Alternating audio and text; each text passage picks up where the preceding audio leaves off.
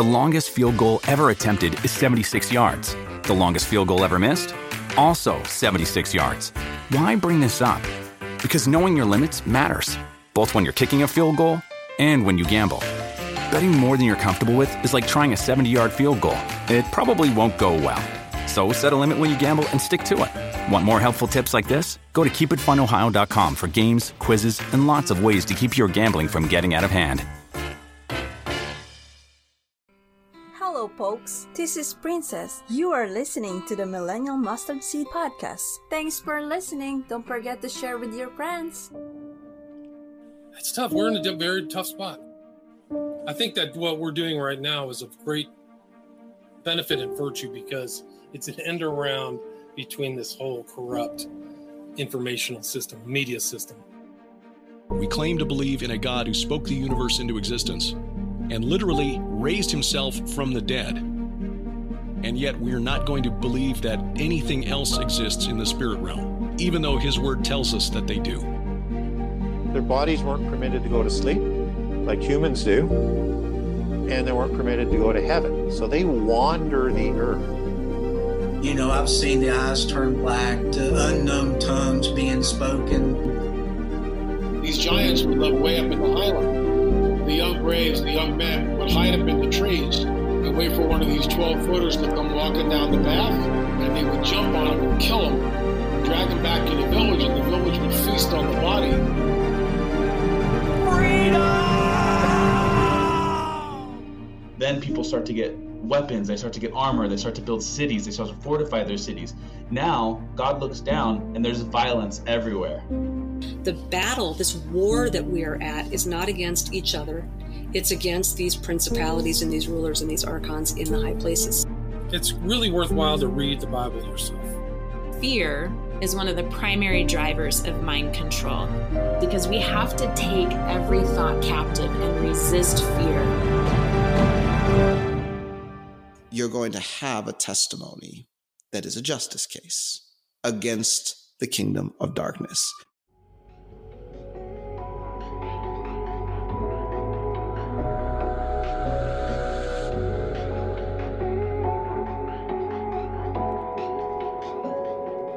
Welcome back to the Millennial Mustard Seed Podcast. This is your host, Rod, and thank you for being here with me.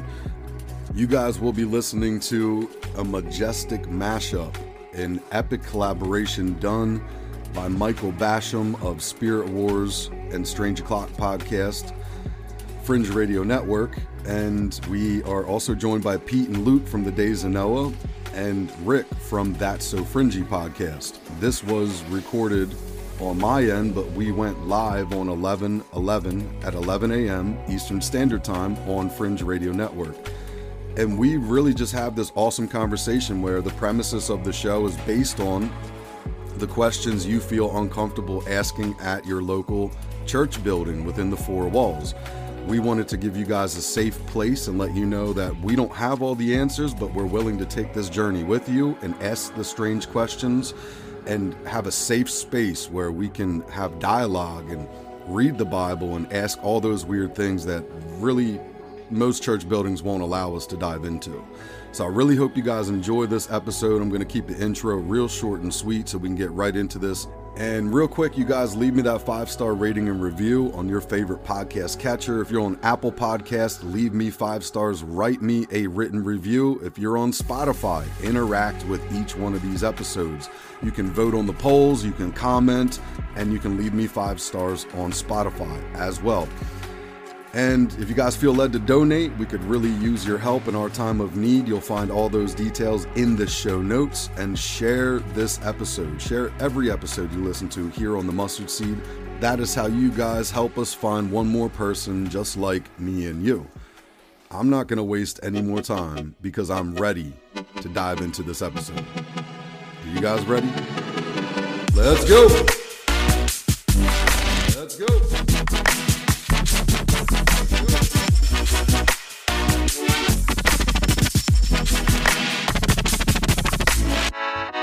Button.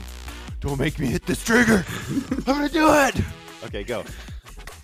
We are here live on Fringe Radio Network, and it is an honor to be back with such a majestic mashup. Man, we got something really cool going on today because we're going to be asking questions and we have been taking questions from listeners all around the world and around the country about stuff that they feel uncomfortable asking within the four walls, within the church. And this is an epic mashup. Obviously, we got the one and only Michael Basham here from Spirit Force Fringe Radio Network. We're joined by Rick from That's So Fringy podcast. And then we got brothers Pete and Luke from the Days of Noah podcast. And this is Rod from the Millennial Mustard Seed. Guys, it is an honor to be here.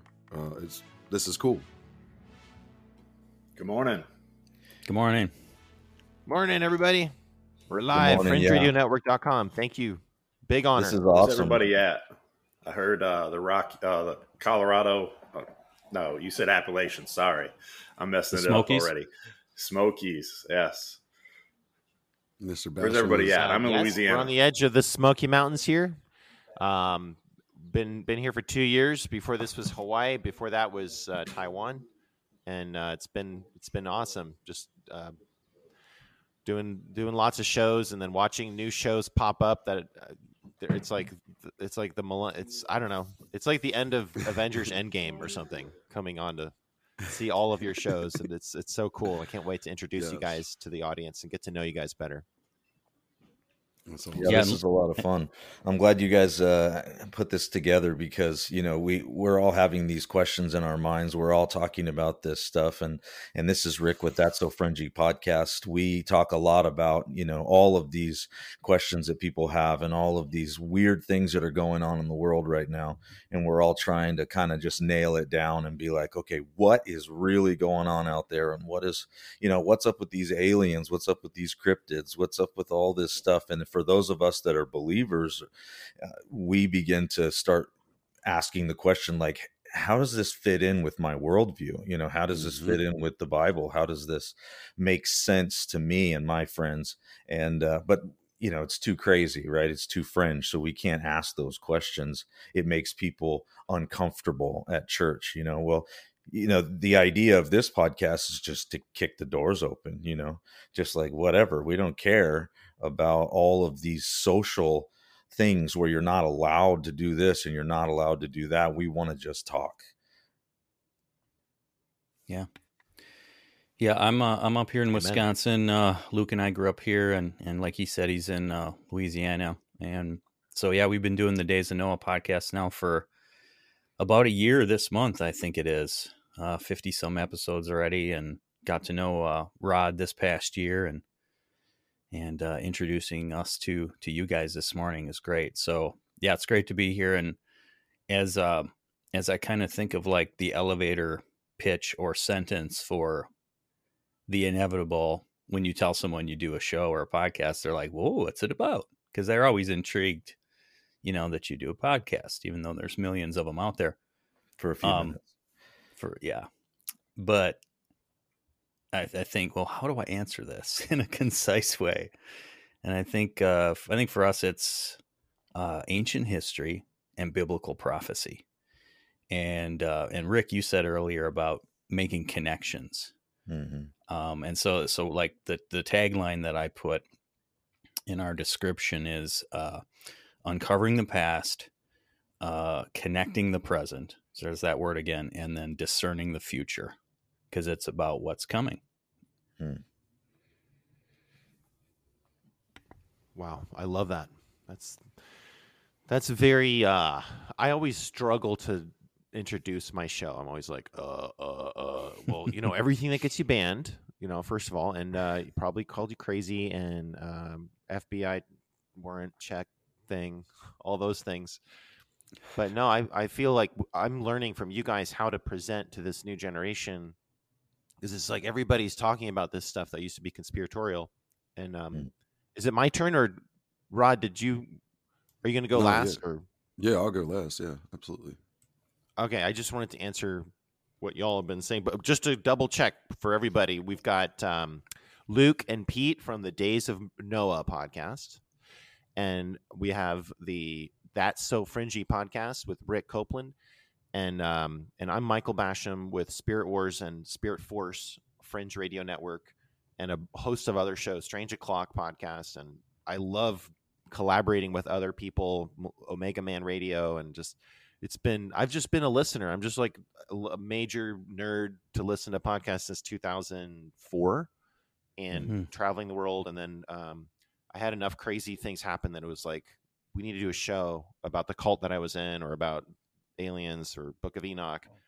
And then people were like, "No, you need to do it." And then finally, Johnny. McMahon um, handed me the Fringe Radio Network, and he's like, "Look, let's do this." And then I got all these people mad because I had all these crazy people that I brought on my show. So the first like 30 episodes are really, really edgy and like, uh, like even I wouldn't agree with a lot of it. But like L.A. Marzulli left, and all these people got mad and left, and and I'm like, I'm sorry, but Johnny stood up for me, and he's like, Michael stays on the network, you know.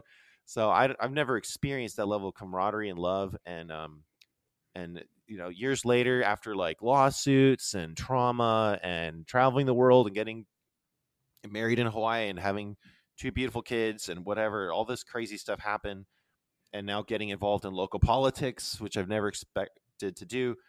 Kind of seeing like a front row seat of like a small town in America getting taken over by communists. I mean, that's mm-hmm. what we've mm-hmm. been dealing mm-hmm. with here.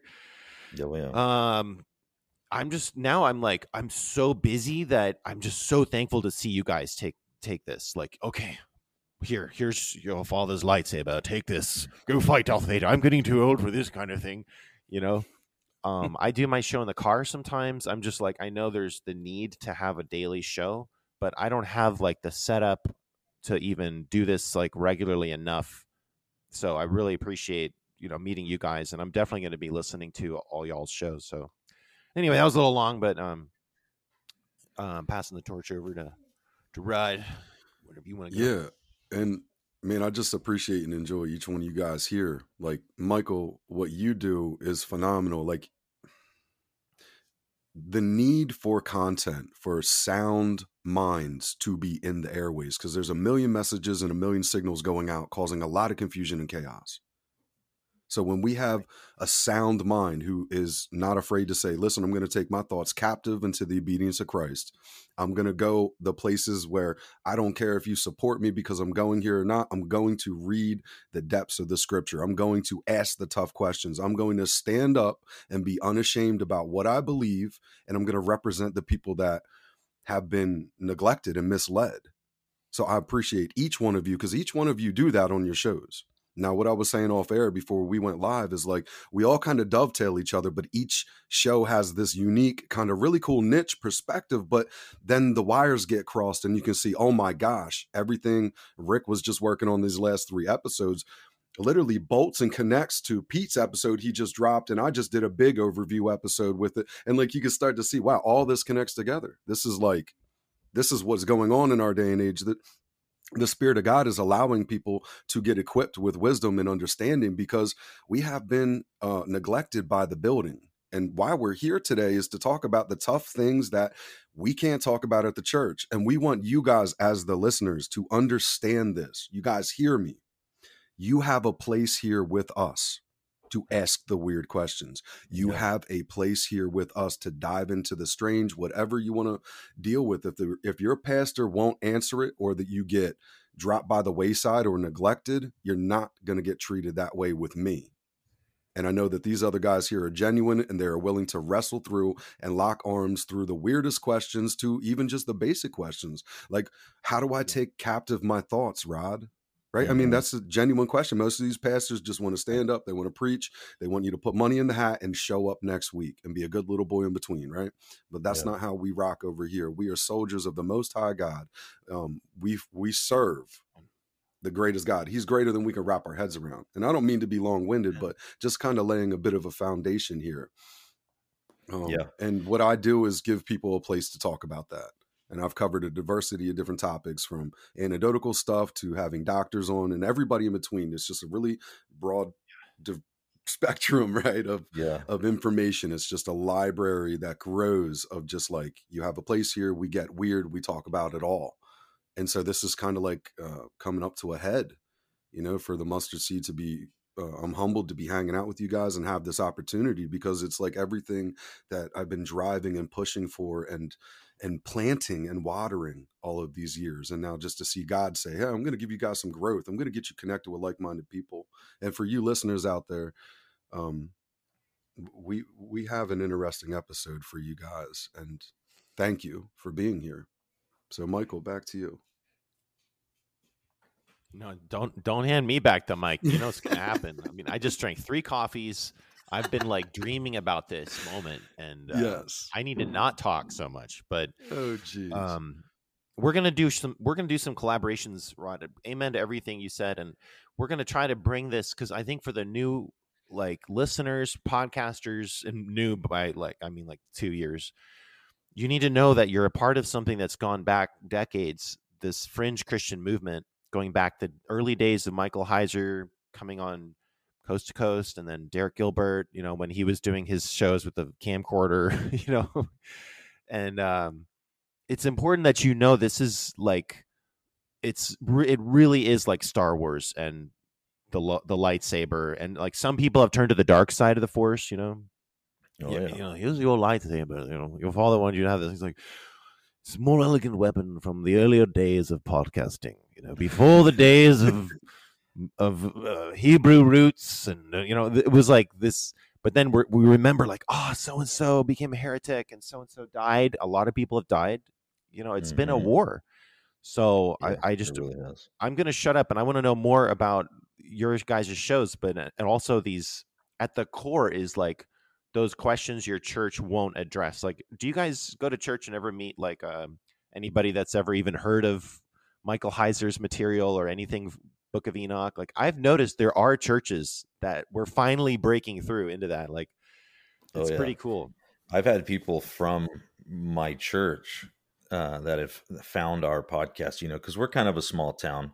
We live over in Oregon, and we're kind of a small town, and so we're we're really broadcasting around the world, but but we're also like normal people just walking down the street and doing our thing you know and, and and living our life and then when you have somebody come up to you and be like oh hey i was listening to this episode and i couldn't even believe that that, that was you that was crazy and then there's this other person that was like oh we've had this big this big uh following of of go all these other podcasts and then we realized that you guys were doing a podcast and and then you start having these conversations in your church talking about all, all of the things that we're not allowed to talk about like specifically like what's going on in the world right now when it comes to adoption and abortion and all of those different things and how you know they're not allowing christians to adopt kids because they think that you're not inclusive enough.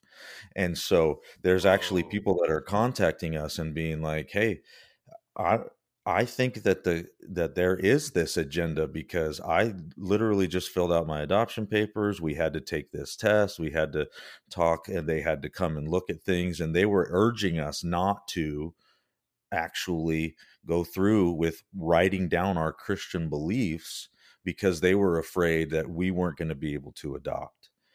And I'm just like, who are these people getting to talk to? Like it you know are they does the pastor have time to counsel these people?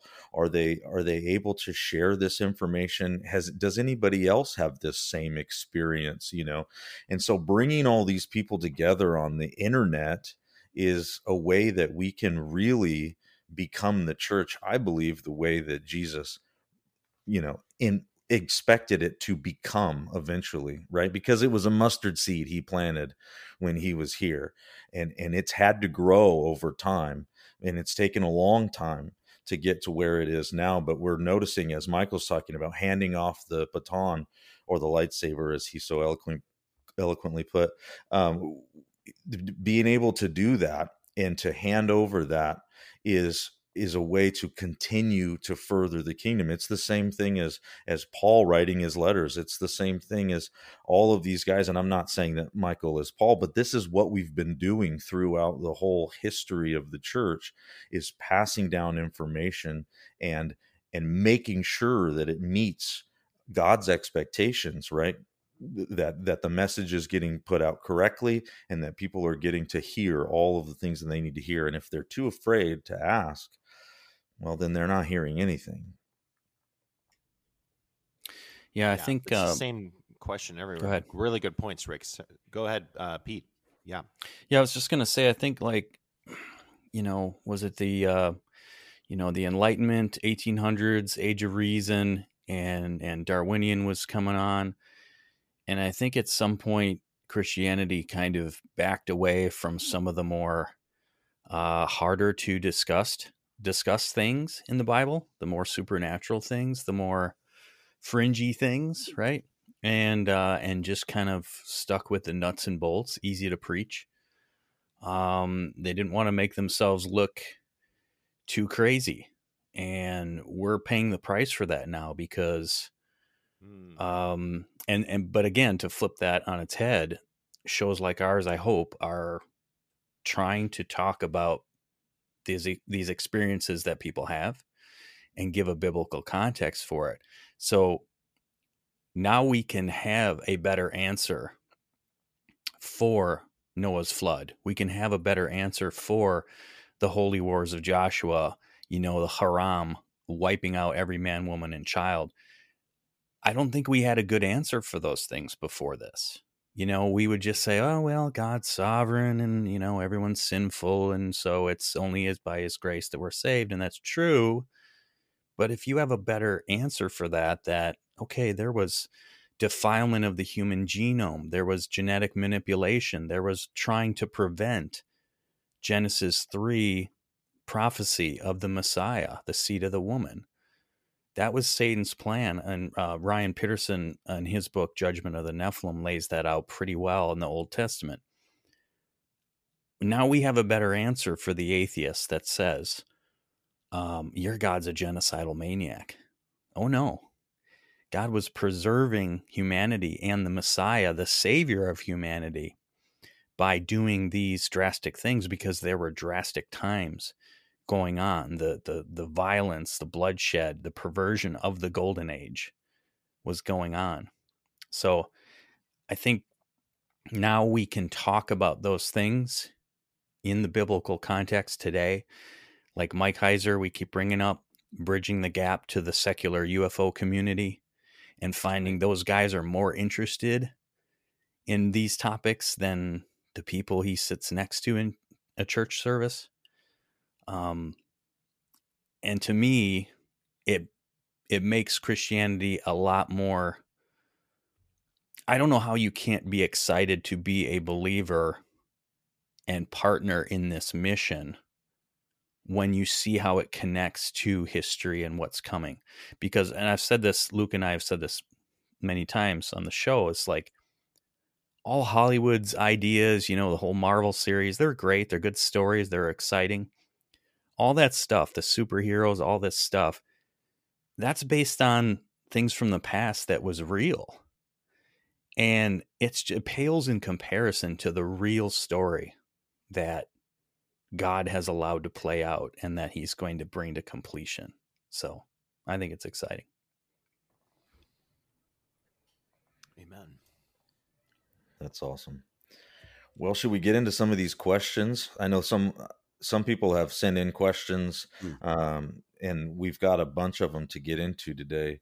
Does anybody have a question they want to throw out? Yeah, I think um, this this is a really elaborate and interesting and cool question, and it kind of lays out the whole premises of why we're even doing this. So it's multi-layered, but I'm going to read it here real quick. Um, so the question that came in from a listener was, "Who said that the way we have church now is the way that it is supposed to be done? What is church really, and where does it say in the Bible how church should be uh, how church should be done?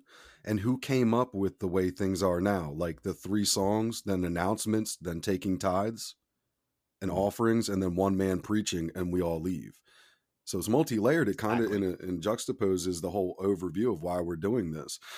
And it's like actually you guys we cannot find in the bible examples of what we see on the quote unquote church playing field today we can't mm, actually see that there is no one man who stands up in front of everybody. A pastor is not supposed to be taking on all the fivefold ministry and the diverse roles. He's not supposed to be doing that. A pastor is supposed to be feeding the sheep nurturing, right, encouraging, and being responsible for for the people that are with him, right? You have shepherds that are keeping away wolves, they're outward perimeters, right? You have prophets who are literally hearing from the the God of all creation. And then they're relaying that information because God does nothing without whispering first to the prophets. And it's like when we just start to rattle off a couple verses about what the Bible says brothers dwelling together in unity looks like, or a ecclesia, a governing ruling body, it doesn't look anything like what we see being done out there in the world today.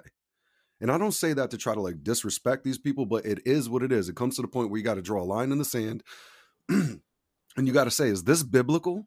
Can I actually, you guys say you represent the Bible, right? I come here to get the word of God from you guys, and there's supposed to be all this, this these resources. But the Bible that you say you represent does it are you doing things in accordance with what is written there? And i think that that's needs to be talked about. I don't really see bold people coming up. That's not something that is going to be favored. Most people are not going to like that. You're not going to get super popular for that but men who the masculinity that's coming back into the church the men are shaking their head going yeah you're right. Because the women have really held it down for a long time. Let's be honest here guys. The women have really held it down. Most people uh, I hear story after story after story. My grandma was praying for me. Where was your dad? Oh, he was in jail. But my grandma was praying for me. She said Jesus was real, right? And planted those seeds throughout this person's life, who now just got baptized and is turning a local city up on his head because he's a young man is out there preaching the gospel. Right. So now the right. masculinity is coming back into the church, and we got questions. And we're looking at the model of how things are set up, and we're going, well, that's not that's not actually what I've been reading in my prayer closet and having a show like what I do, you, how big is your God is what people got to ask themselves before they mess with me because it's like if if you want to put God in a box, right? How mm. big is your Jesus? Well, if he's only this big because you can't talk about aliens and Jesus in the same sentence, well then you've made him that big because if you know who Dr. Michael Heiser is, you'll see the correlations and the word studies and everything is there for us to understand. Wow, God is bigger than we can imagine.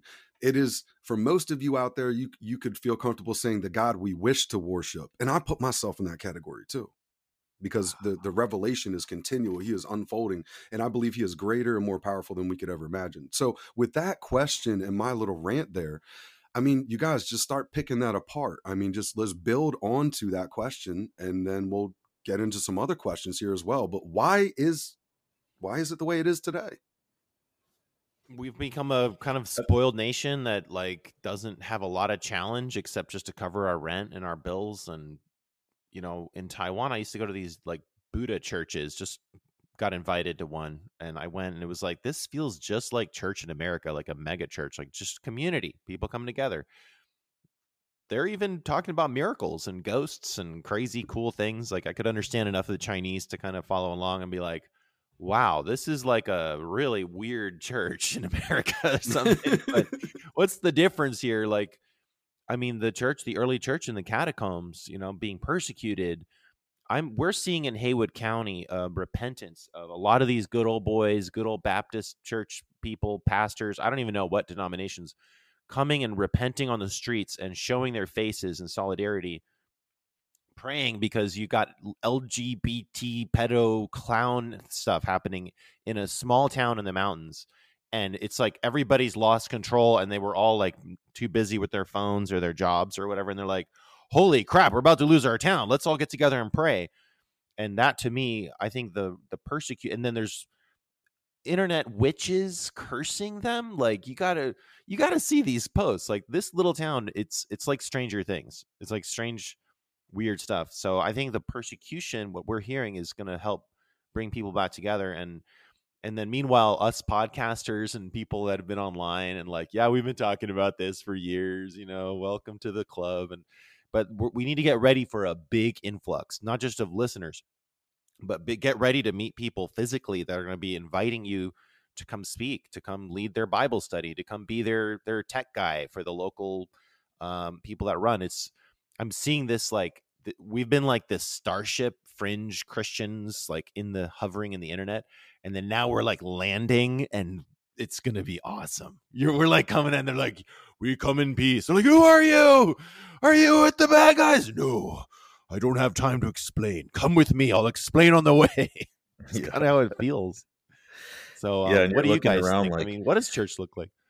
Yeah. I th- I think that church for me has always been a big issue because I you know when I was young I went to a, a Baptist and this isn't a knock on Baptist church but I went to a Baptist church that's just the reality of it and it was uh, garbage for a kid. I mean I was just like this is garbage. I don't want to do this and my mom was like having to force me to behave and to sit still and and I'm a I'm a boy, you know. All I want to do is run around and kick doors open and, you know, do all kinds of crazy things, climb everything. I'm trying to I'm trying to jump from pew to pew. I'm not trying to listen to the pastor, you know.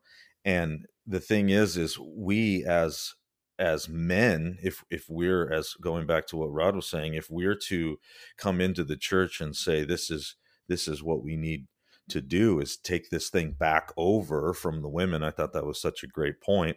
We need to take this back over from the women and stop arguing about the flowers and the color of the carpet and and the decorations in the foyer and all of these different things. Do we have coffee or do we not have coffee? It doesn't mm-hmm. really matter. Like, do you have Jesus? This is the question that we should be asking. And so when we when we talk about you know the men standing up we have to start asking why? How did we get here? And what has allowed us to do this? And there's a really good book by frank viola. I don't know if you guys know frank viola. He's kind of Right on, a, uh, man. he's Oh, yeah. kind of a uh, uh, he talks about home church and and and how we're supposed to be living uh, our our Christian lives each and every day in community. But he wrote a book called Pagan Christianity, and I'm going to plug that one every day for the rest of my life on this topic because it's it's a really quick way for somebody to be able to read all or listen on Audible or whatever all the information that you're looking for on this topic. It's such a huge question that for us to really break it down in the amount of time that we're going to, I mean, we could do it over episodes, but it's really good if you want to know the answer to that question today you could pick up that book and and uh, check it out but he basically goes through all of the reasons that we have everything that we have. I mean he talks about christmas he talks about um, how you know the pastor's standing up there and the congregation is listening and why and how we got that public oration how it's one guy standing up and talking how that comes from way back in the greeks uh, and that's how they used to do things is stand and orate. And so we we have to educate ourselves so that we can lead the church because when we know that that it was all paganism that brought us into the way that we are walking through our churches now then we have to you know put aside paganism we, we have to at, at what point do we say this is paganism it's been proven so let's stop doing it Yeah, Luke, you were going to say something uh, a moment ago. Do you recall? Go ahead. All right. Um, well, I think you're muted. Are you muted? Double check. Yeah, I'm. I Go mute ahead. myself when I'm not talking. That's uh, fine. Rick, to your point, um, I think you you brought up some good things. Like I think a church should definitely be asking the questions. Um, what is tradition? What is paganism? That is you know, as came into the to the building as far as how how churches uh, are running or uh, operating. Um, obviously, Apostle Paul was a leader, you know, over many churches. So he, I'm sure he did stand in front of the the group of believers and bring a message. Um, I know they appointed deacons and uh, other people to to lead uh, everybody there, but uh, I think I think it'd be good for all of us just to be humble, um, and to let the Lord and the Holy Spirit redirect our steps because I think you're right. Uh, church has been lost in tradition in in a lot of ways. That's always how we did it. Um, Peter, we just had Tim Bentz on our show again, and he was giving a, a story about how there was this major issue that was happening in a church building, and when he brought this this issue to the to the church leaders, they dismissed him, even though he had evidence They totally dismissed him. But when he brought it to an atheist or someone that didn't have a relationship with Christ quite yet, that person's like, I don't want to offend God. So this might be a, another question that we could okay. dive into is why is why is unbelievers more willing to embrace the truth than I, I mean it happened during Jesus' day, right? It was the it was the religious leaders of that day that didn't accept him. But it was the people on the street that wasn't really digging what was going on in the traditional sense in Israel that embraced Christ. Yeah, that's the so, danger of of entrenchment, right? Of entrenched institutions, whether it's the Pharisees in Jesus' day or the Sadducees or the, the leaders, right? Um, you know, I remember a, a, a, pastor of mine, I respect him to this day, but uh, from a couple decades ago, and I remember him talking about how it's a good thing that we have these hierarchies of denominations and so on, and and that helps keep out heresy and and and error. Um, but I really think that's kind of backwards. I think it entrenches it, and it makes it slow to change. You know, just like um, I think it was the American Heart Association, you know, 1950s, they're recommending trans fats. Like institutions, when they become entrenched, are, are very slow to change. And yeah, I have to echo and agree wholeheartedly. We could do hours on this about Frank Viola's book, Pagan Christianity, and then how he talks about organic church and what does that look like. Um, for me, real briefly, it was Francis Chan's book, Letters to the Church, that kind of opened that door, pagan Christianity as well. And then more recently, Tim Kurtz um, wrote a book on the meaning of the word church and how King James, the version of the Bible that a lot of us hold pretty dear, and it is a good version, that King James believed in the divine right of kings and he didn't want any competition. And so he deliberately told his translators to mistranslate the word ecclesia and translate it as church, which is a building, a place. Because and, and and and there were certain areas where he actually didn't do that on purpose, where it made the ecclesia look bad. So that those ones he left in. Um, but he didn't want any now, challenge on, to Pete, that. Are you are you are you daring to challenge my my King James my KJV? Hey, it's a great translation, but it's not my King James Bible from my cold dead fingers. yeah, yeah, we got to look at a lot of translations, but I I just echo that, and oh, I think it's geez. you know to to go back to the original question, how do we do church and why? Uh, we have a great window. Paul wrote Corinthians, and in eleven chapters eleven through fourteen, he peels back the curtain because there were problems that he had to address and so we get a window into how they met. Um, so that's a great place to start. And of course, Acts. But yeah, um, you know, we've, as a family, we've been meeting in a home with a handful of other people now for about eight months. Uh, it was it was a process. It was maybe six, seven, eight years ago that I first came came across this material. My wife was not ready. I put it on the shelf in my mind, then um, our church had just paid off the mortgage and we thought wow you know a couple thousand a month maybe in in in cash flow? What are you guys going to do for evangelism to reach out to the community? The answer we got back was well two sundays a year the community comes to us easter christmas. Wow so that's how we're going to reach out. So Sounds ridiculous. Easter's yeah. not and i just went through this word study recently um, Easter is not actually in the Bible as what we know right. it as. Yeah. It's a whole different thing. So when we actually look at the word Easter, it comes from Pentecost. It's it we have That's the right. Hebrew word for it and the Greek word, and it has nothing to do with rabbits or eggs, which if we look into Estar, you know, the, these ancient yes. goddesses that are fertility. fertility and producing many things and there's that and mixture bunnies, right there and, and and it's just like that's just a surface glance but how many people in the actual building are willing to hear me out on that? Like like why do you guys want to flip the switch and call me crazy or cut me off if i even start opening my mouth in that direction? Because i believe the fear of the lord is about to come back into the real church the real ecclesia and you guys that sometimes this is a battle for your soul You know what I mean? Sometimes this is a battle so that you guys you're not veiled to the point where you're just the blind leading the blind, you both fall in a ditch. What does the word say? The word is never going to fade away. And man, I just love what all of you guys are saying right now because really it's feeding into the reality. You know, we have to come to uh, understand that all the systems that are set up, right? If this enemy is really real, right?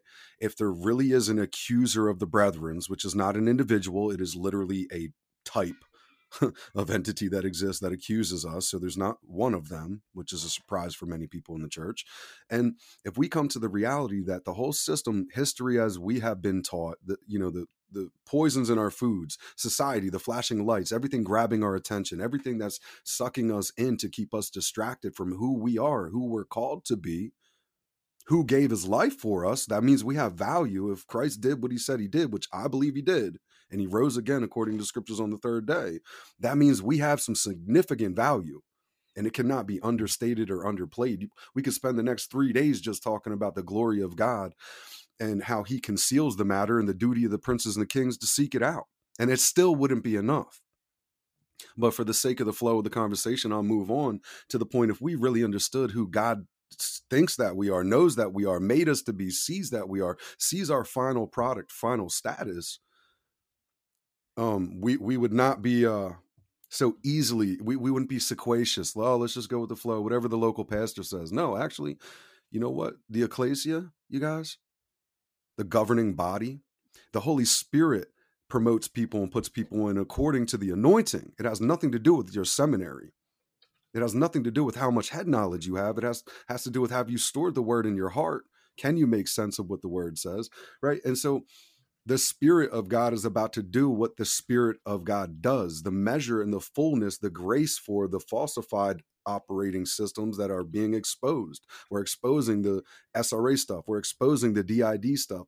Michael Basham, me and you have talked about level one and level two um, false reality overlays, right? Like we're all subject to these demonic systems through frequency, through imagery, through the culture, through the food. It's all like these mild poisonings because they're terrified of us at the end of the day. They're terrified of us coming together and getting what's happening and knowing who we are and who we belong to. So they have to kind of like inch their way in and try to poison us a little bit and try to choke us out a little bit just to hinder us from actually firing on all cylinders. And this is what pisses me off about the enemy. It's like we're seeing his position we know where he is and what is what does the archangel michael say? He said look the lord rebuke you.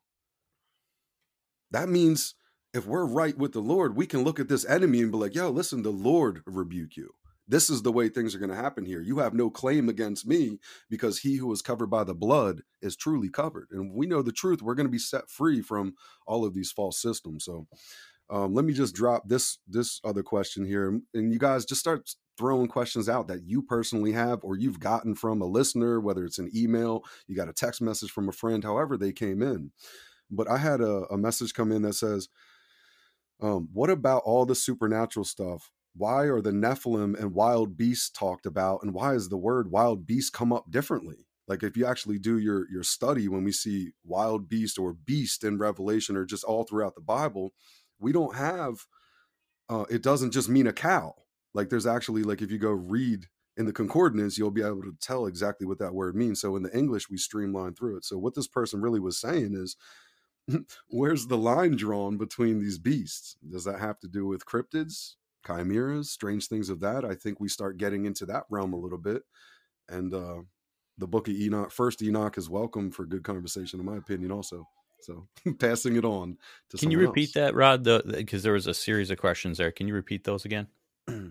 yeah, so he is asking um, what does the Bible say about the supernatural stuff, the Nephilim or the wild beast? How come when a wild beast is mentioned in the English, we just think it's cattle, but it, but the actual root words mean something specific, which would give a whole new context to the verses where we find beast in the Bible.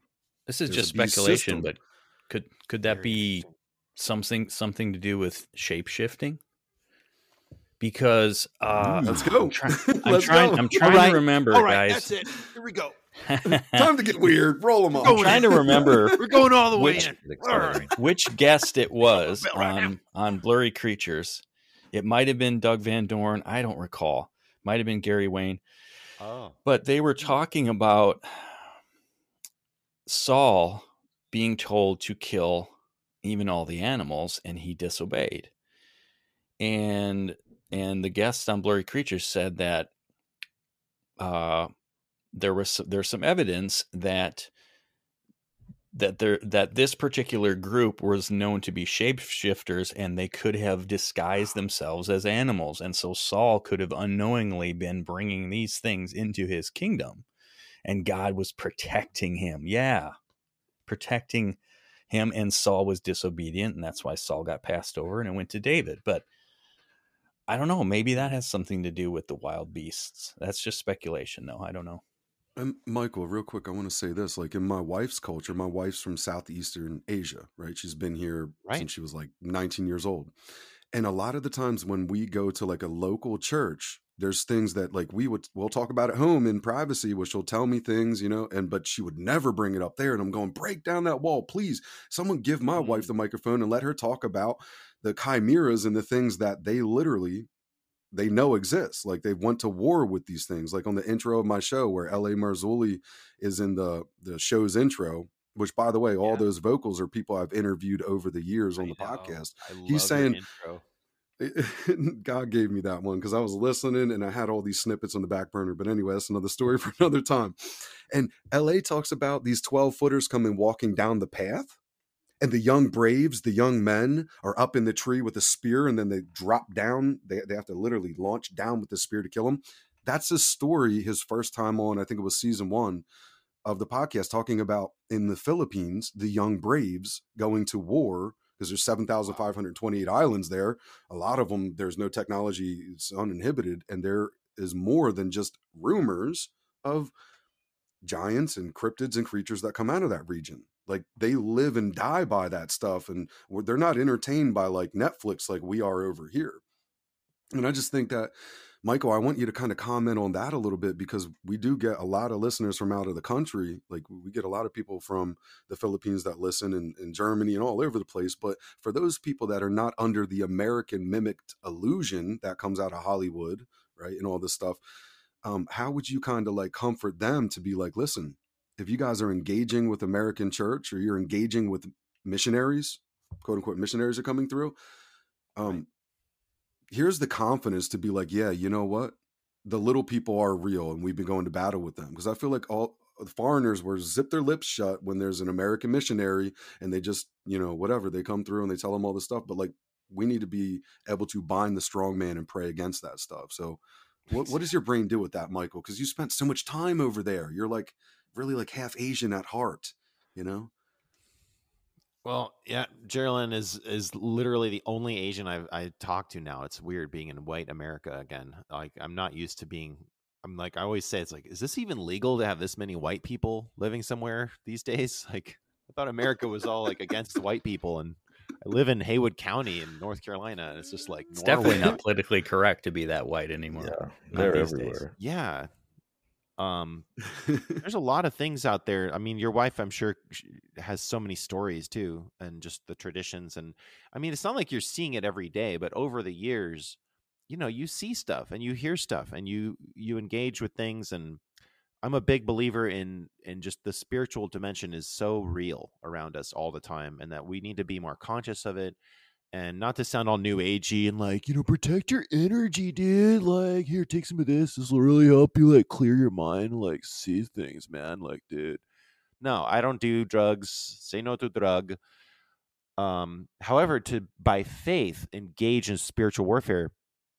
Just a little about me, since you know your audiences might not know. My family worked directly with Derek Prince, actually runs Derek Prince Ministries right now, and my grandfather wrote all these books about deliverance and um, just demon battles and spiritual warfare. And so this was, I mean, I'm no like guru guy. Like I'm kind of spoiled into this. Like, kind of grew up John Connor. You know, you're gonna, your family. You know, you're gonna, you guys are gonna do it in the future, kind of thing. Like, just this is all just in my blood, in my family.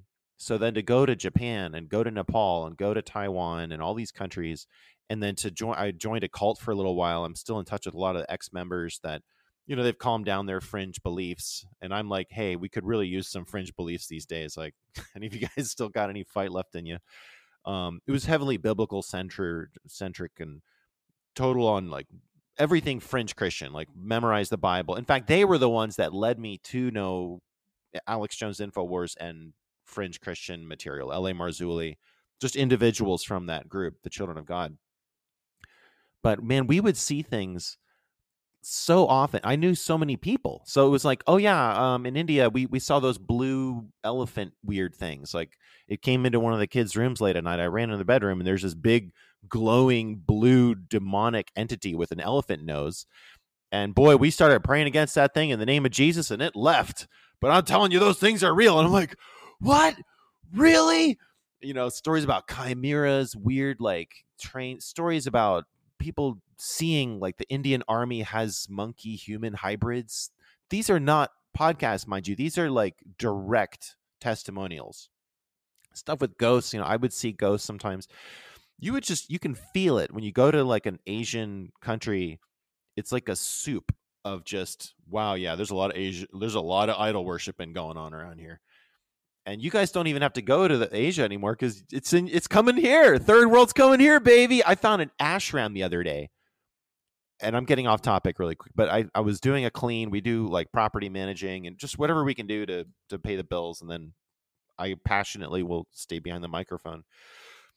I was at a clean and I got this. I was so tired. I got this vision of an Indian like a almost like an angelic it was very heavenly you get this blissful peaceful feeling when the holy spirit's talking to you even if it's something totally crazy and it was this indian voice that started to kind of cheer me on and i thought i was going crazy and i was trying to talk like this little bit feeling like indian I, what is wrong with me?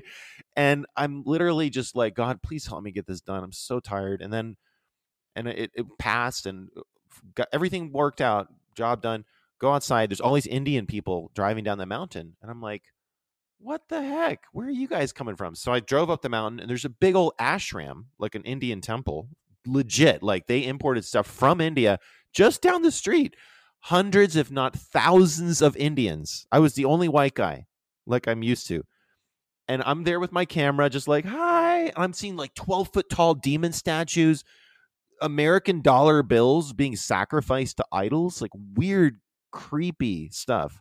They're like worshiping idols down the street.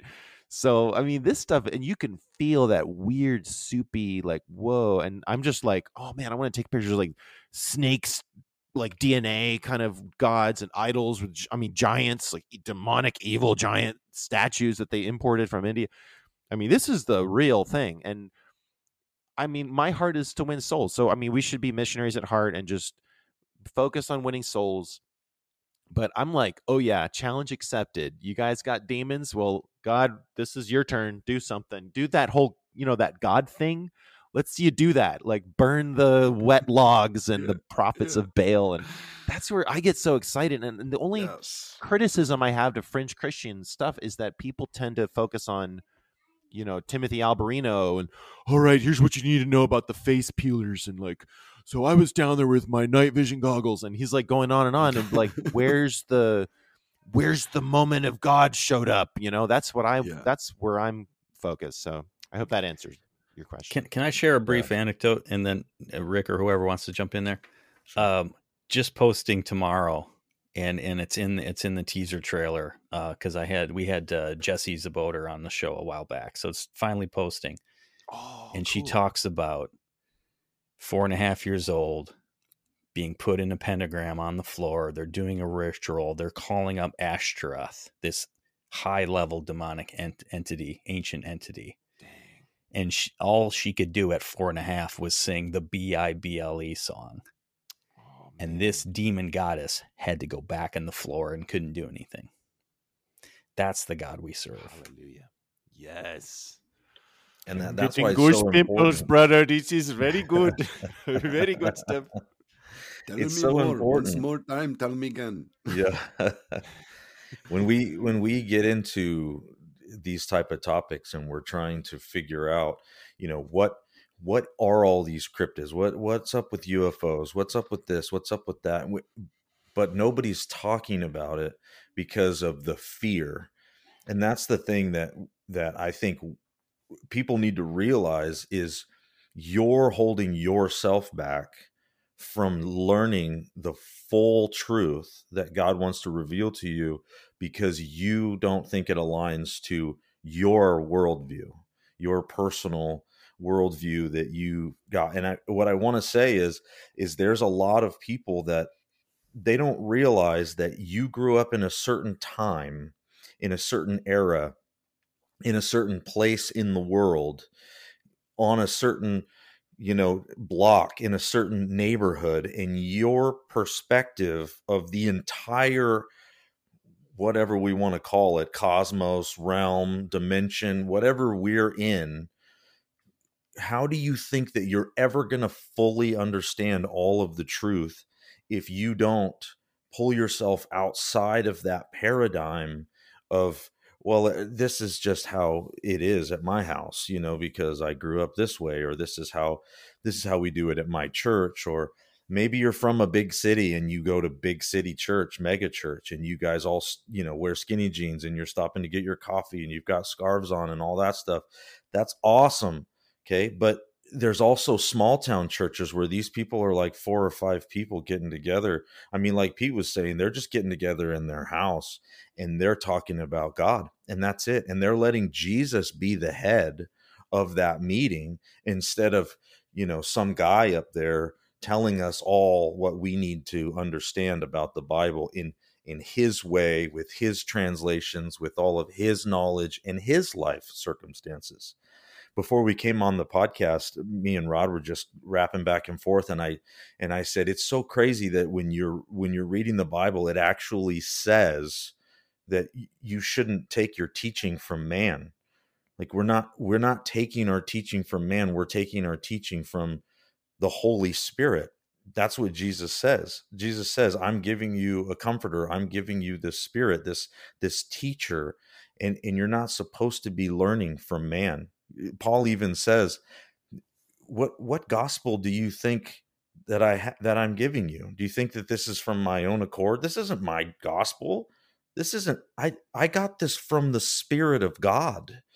You know and that's such a huge point that he's making because we're all running around like and i mean we've dropped some names obviously like mike heiser and all these guys that we that we've but those guys are the front runners right? They're just the john the baptists in the in the wilderness you know just just pointing everybody to jesus pointing everybody to their bible so that they can actually get into it and read it in its original context and so going back to what i was saying at the beginning and i'll wrap with this is you you have to get outside of your own bubble that you live in and you have to realize that the bible wasn't written for you mm-hmm. it, it wasn't. It was written to a whole nother group of people at a whole nother group of time and those people thought that it was such an important life altering event that happened and they thought that this god of the universe was telling us something so incredible that they decided to keep telling other people and writing it down and telling other people and writing it down and it got to the point where the oral history and i mean we even found dead sea scrolls and stuff like that right? And so this tradition of people passing on this baton is is what we're trying to do here. We're trying to continue to push. And if we can't get outside of our own comfort zones and our own spaces, our own bubbles, we're going to have a hard time opening up to what God has for us because it's way bigger than you can even imagine. Yeah. And just just to build on what you guys are saying, like I'm going to share a snippet of something that actually happened this year that's super interesting. I mean, there's a lot that goes on behind the scenes, but it's January of 23 and I get a phone call from Dan Duval. And I'm like, yo, what's going on? We're rapping back and forth for like 40 minutes. Like, we're going. And he's like, well, I'm getting ready to leave the country. I'm going to Africa for a little bit, but uh, I had something really important to tell you. And that's why I wanted to call. And I go, well, what's going on? He says, this year is going to be one of the most interesting years for you. Um, some stuff is coming down the pipeline and you're in boot camp, kid. Like, get ready for what's coming out of this season. And I'm like, tell me more. He's like, nope, sorry, gotta go. I'll be in Africa for 10 weeks and hangs up. And I'm like, what the heck? Right. So I'm like waiting around. I'm like, what is going on? Three days later, I get a phone call from, if anybody out there listening uh, knows of Marcus Rogers Ministries Firehouse in Chicago, which he's he's a big, you know, he makes music. I, I highly support what Marcus does. Well, his brother Klaus calls me and says, "Bro, I'm coming to PA." And uh, God just gave me a dream. There's revival coming out of Pennsylvania, and in February, every single day, we're going to go through uh, there's 28 days in February. We're going to go through the book of Acts. There's 28 chapters. And we're back to the home church, back to just prayer, back to the way that the Bible says it. And we have seen stuff come out of this region this year. There's so much, there's not enough time in the day for me to try to explain to you guys all these connections, all these people getting baptized left and right. I think there's over like 40 or 50 people that have been baptized just out of the affiliation of what's been going on. And this is just the beginning. See, the thing is, is the information we have gotten is this is just for the workers. This isn't the harvest yet. Like workers are getting prepared for the influx. Like most people, like, oh, the harvest is here. It's like, no, no, no. Like, like we're fighting tooth and nail to like position ourselves as the laborers for when the flux comes in. and so there's just so much that has happened behind the scenes. But just to see that was spirit, Dan calling. It's not like Dan gave me a layout and say, do this next and follow these steps. No, it was just the spirit of God tugging and leading, saying, hey, kind of a, a bit of a prophetic voice. Hey, get prepared. Another person who's not affiliated with Dan, they don't know each other, they don't talk, right? And you can just see how God is is moving in that way and it goes right back to the fact that okay second corinthians gives us a list of the gifts. All right some of you are pastors some are prophets some are shepherds some have the gift of servitude right? We see all these different gifts laid out for the diversity of this one spirit one truth one baptism but the comforter our teacher christ has sent with us. So i want to encourage somebody out there listening right now if you're getting that gut tug you're feeling a tug in your gut. God is calling you to whatever, forgive somebody, to repent, to go deeper, you know, to go up the mountainside by yourself. Yeah, go take that four or five mile walk and go sit up there, whoever that person is who's listening. And you need to um, get real with God and you need to say, I'm repenting of these things that I've went through. And if, if the spirit pricks you and says to say it out loud, hey, I'm repenting of lust or what, whatever that may be. Follow that. The reward is greater than we even have time to try to explain. And with everything that's going on right now, I would not be playing around with salvation, you guys. Um, you are you are welcome to to come and ask these questions and be a part of what God is doing because this is not one man. There's not a man fronting this whole thing. There's not one ministry. There's not one guy who's standing up. This is a body we're dwelling together in unity and in agreement, and we're praising the name that is above every name. And we're sharing weird stories. Yeah, Gary Wayne, the same time all this is happening with Dan Duval and Klaus and all these different ministries that are reaching out and all this stuff's going on, I drop an episode with Gary Wayne called Cynocephaly, Dogman, Werewolves, and Lycans. Yeah, and we go through a, a crazy word and root study about where all of these beast style creatures are right there biblically like the case that's argued from the root study like you would just have to have your ears plugged. Nah nah nah you can't tell me nothing if if you can't listen to that and be like oh i can never see my bible the same now so it was like all of this is happening side by side. It's not just fringe. It's not just it it's all a part of god's plan. It is fringe. We're winning souls. We're growing in ministry. We're being led by the spirit of the living god. And this is closer. We're not, I don't think we've arrived there yet, gentlemen, but we are getting closer to what the Bible states the church should look like, the ecclesia should look like. So I'll, passing it on now to someone else. Whew, amen. Yeah, all hallelujah. Stuff, I'm just gonna interject some hallelujahs until somebody else talks. That's probably the best way hallelujah. to go about it. Are we talking about are we going to be church or are we not? Are we going to just sit here? Are we going to be like a little bit uh a little bit more charismatic, guys. Hey, yeah, we got somebody's got their hands raised. Somebody's got to be jumping around with some spirit flags or something. There was one thing, Rod, uh, from our last uh, church, like traditional church that we went to. Our small group asked because they were listening to Luke and I in our show in the in the first few months, and they weren't being critical or anything, but they just kind of asked like, "Where is the gospel in it?" And I had to keep reverting back to the late Michael Heiser going to these conferences and people there being interested in biblical things more. So I really think we have a platform when we talk about the weird and the fascinating. Yeah, it's fleshly, yeah, it's soulish, you know, but that's part of how we're made. Like, you know, food tastes good, good music sounds good to our ears, right? So, yeah, fascinating stories can pull you in and now you can go here let me tell you the bigger story. Right? So good stuff man. Yeah i think we have a lot of opportunity here to answer a lot of really cool questions and to yes. and to just drive this uh this conversation you know?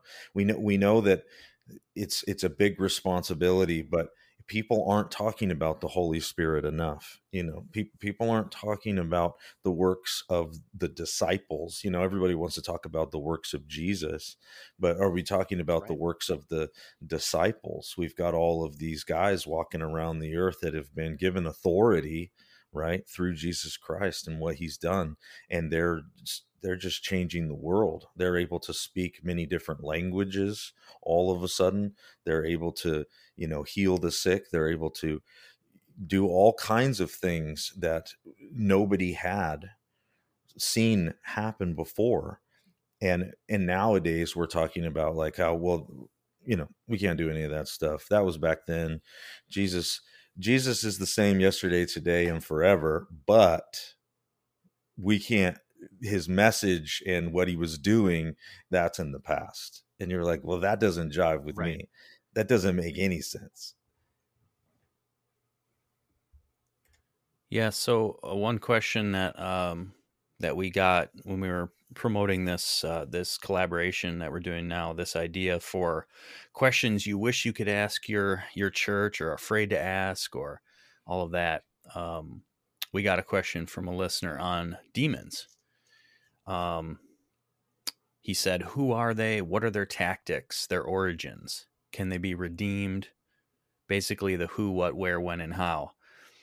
Um, I want to I want to let you guys obviously chime in for that, but um, it's on it's on my listening list, my Audible book list to to go through Dr. Michael Heiser's uh, book on demons.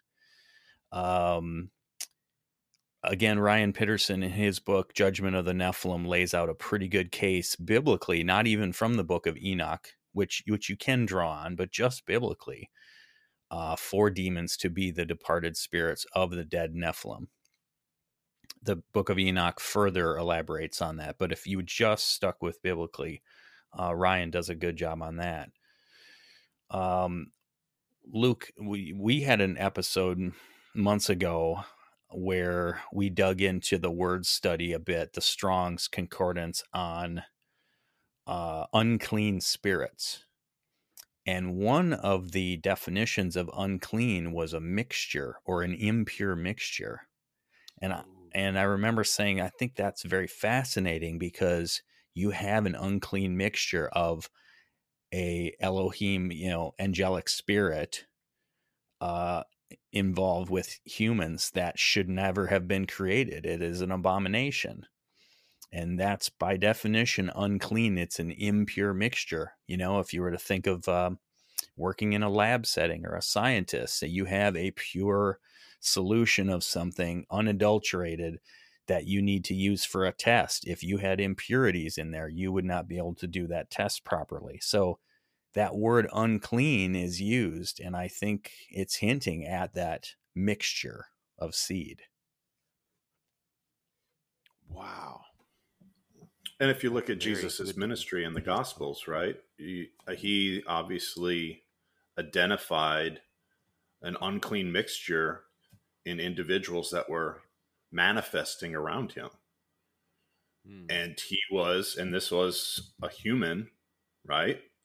that had an unclean mixture of a demon. We don't know how it got in there, what the doorway was, but he identified it. And in some, a lot of cases, they were manifesting certain things deafness, dumbness, causing a child to be thrown into the fire, right? So, just another example of an unclean mixture that, you're referencing as far as a demon that was, you know, um, in the Gospels. Yeah.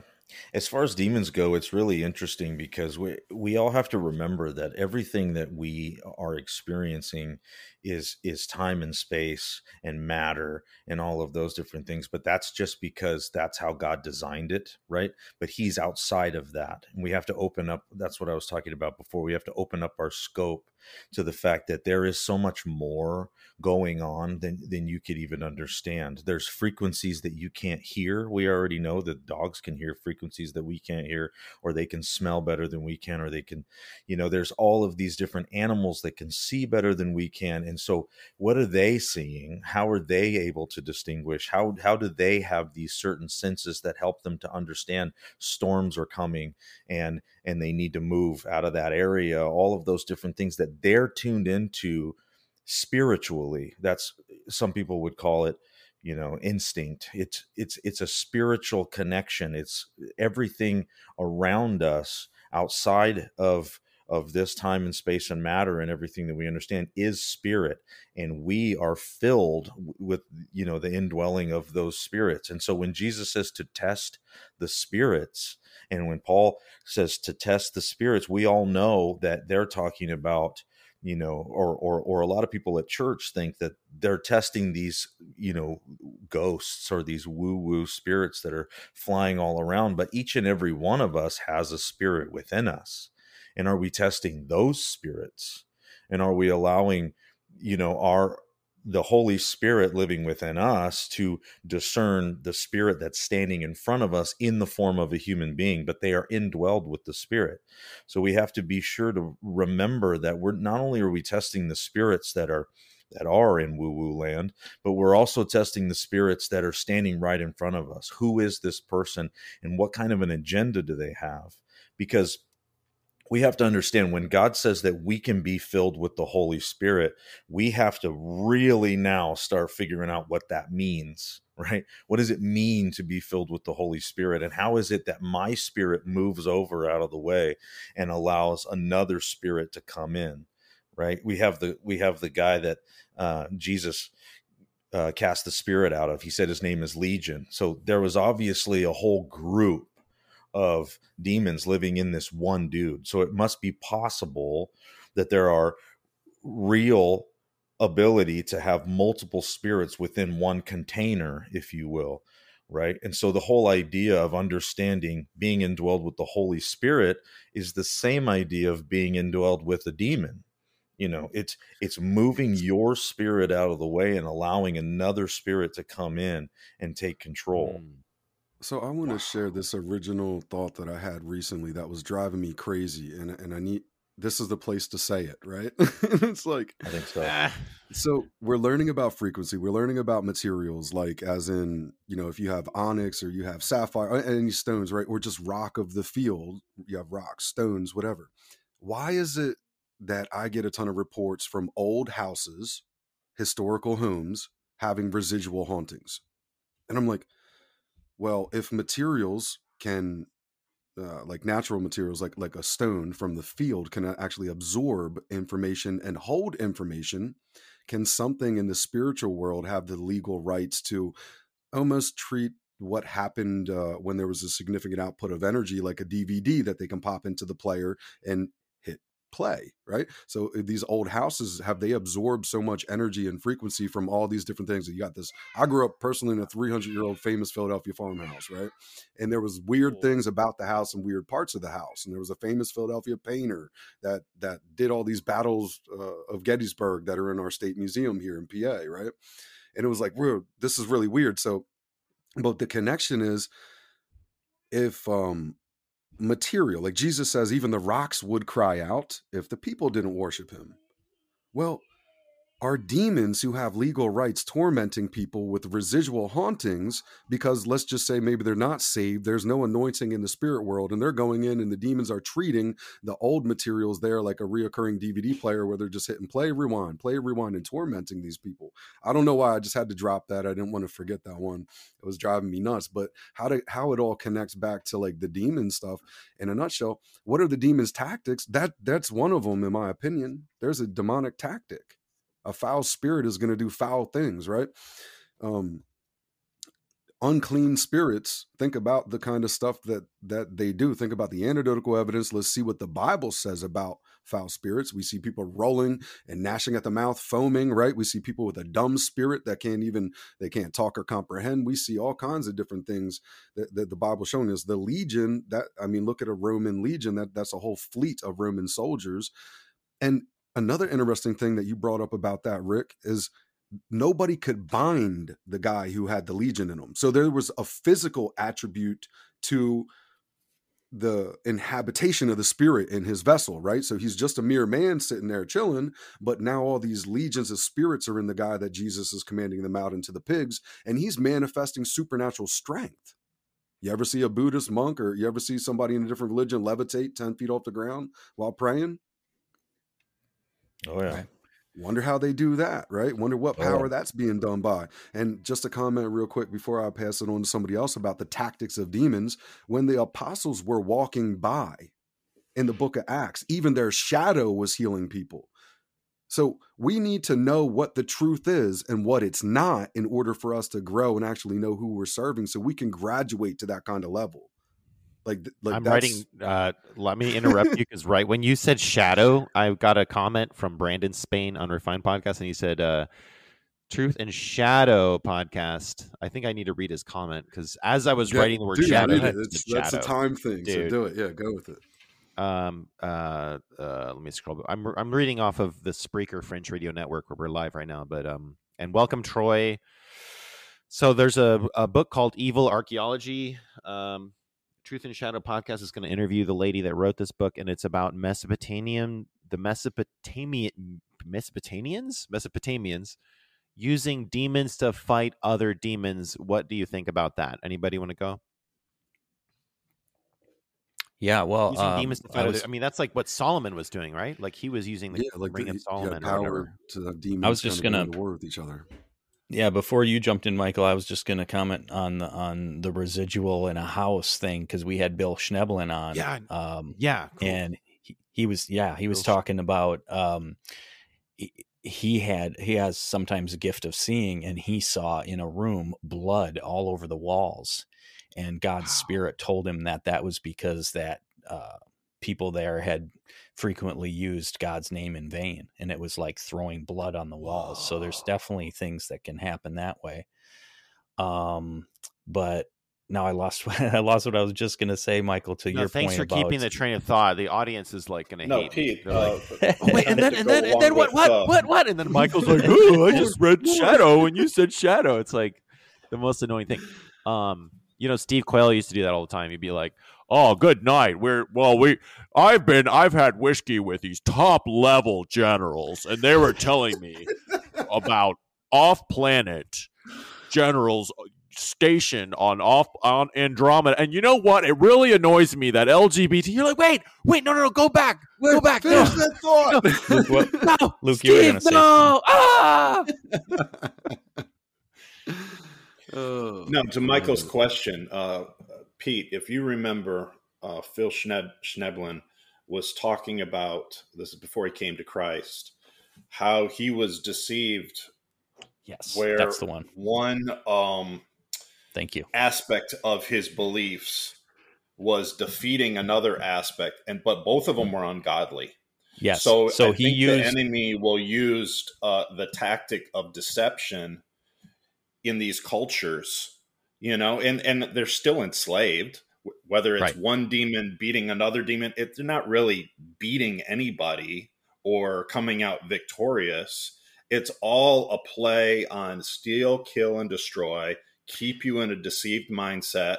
Think, oh, I actually accomplished something with this belief because this person got better. Did they really? Yes. Maybe it was a fake healing. It's it's a lure. No, you're absolutely right, and thank you. That is exactly what I was trying to remember uh, after my comment about the bloody room. Was yes, he mm.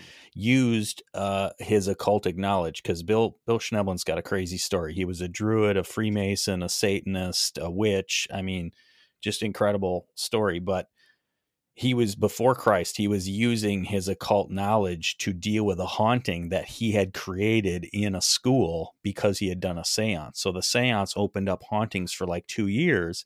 And then he found like a book of magic or something and he used this spell and it worked. But I think to Luke's point, that's the where that's where Satan lures you in with the occult. Um, to say ah it has power and and you're you're puffed up by that uh, right. because he, he wants to take, you know, he gives you a little something, but he wants to take more from you, of course. Now, I want to kind of flip the script here a little bit and head in a direction to plant some seeds for future conversations of things that are super relevant with regards to things that need to be talked about in the church. And Michael Basham, we've had this conversation personally, uh, I don't know, half a dozen times over the last like month or two, right? About what about this millennial reign? What's really going on in the book of Revelation? Like, where are we at in the timeline? How do we find out? People are saying, oh, I'm post millennial, I'm pre millennial, I'm pre tribulation. We're going to get raptured. And it's like, rapture's not there in this scenario. Harpazo, of removing or snatching away, it's the same word that was used in Exodus. They were still, uh, when the blood was spread over the doorway, they weren't snatched up and away like Philip was when he was preaching to the Ethiopian harpazoed, but the concept is the same that there was an angel of death that came through Egypt and was killing all all the firstborn Egyptians, but the Israelites were right in the midst of them. And they still were harpazoed. So there's some really interesting discussion on that. But Michael, I want you to just kind of plant a couple seeds because we have this epic, you know, collaboration coming up between me and you, and we're going to dive into this millennial reign of Christ. And we're going to talk about some really weird stuff that most people are like, why don't I, why, why am I not aware of that? Where does that fit in? Well, that's going to be a whole show. Um, you know, you, you kind of have to quit your job, get out of America for a few years and just read the Bible, you know, maybe join a cult or two every once in a while.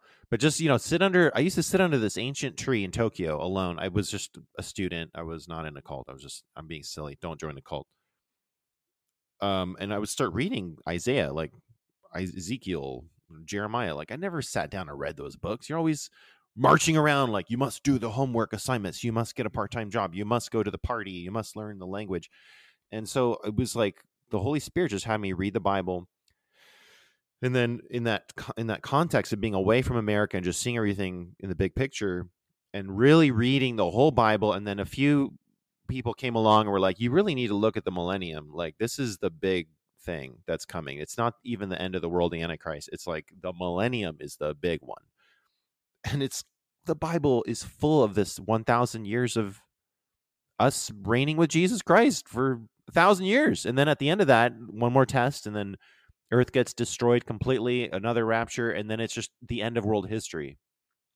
And prophets like Neville Johnson have spoken that, and he's not a Mormon, don't worry, but like at the end, when the New Jerusalem comes down, this celestial gigantic city and it lands on the earth if you take the bible literally literally which i recommend people do as much as possible there is some figurative and symbology and stuff in revelations but just take it i mean the angel was measuring the new jerusalem the thing is the size of the moon still not that big compared to all the galaxies out there and all the stars that that we're going to begin to colonize. And the people of god are going to basically be the shepherds of humanity to just start filling space. I mean it's going to be crazy. Like elon musk has got a good vision on that point.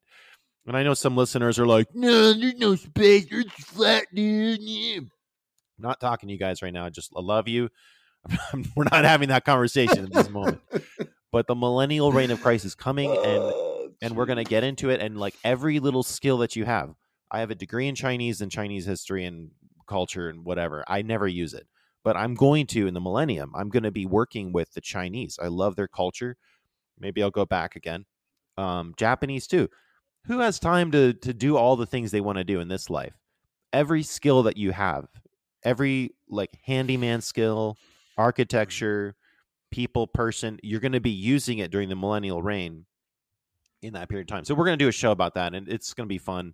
I just I like to focus more on that than Jesus is coming back, but we're all the Antichrist is going to kill everybody first. And, ah, run! You know, like more canned food, more canned food, and it's just, it's it's tiring. Like more Yeah. gold, more guns, more and. I mean, if we die tomorrow, then what was the point of all that? You know, like we've got to have a plan, a long term plan, and a vision of hope to give people. And the millennium is that.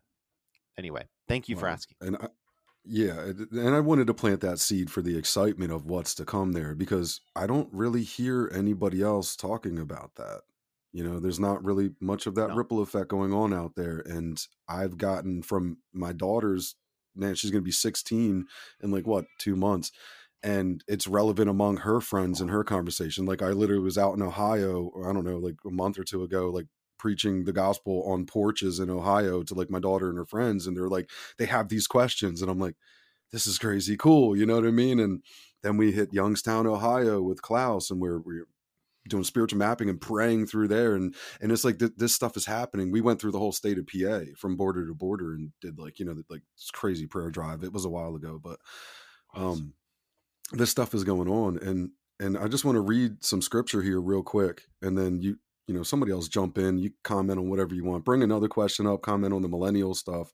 But this is Isaiah 60 and we're going to start in verse 1 i'm just going to read a couple couple lines here arise and shine for thy light is come and the glory of the lord is risen upon thee for behold the darkness shall cover the earth and gross darkness the people but the lord shall arise upon thee and his glory shall be seen upon thee and the gentiles shall come to thy light and the kings to the brightness of thy rising Hmm.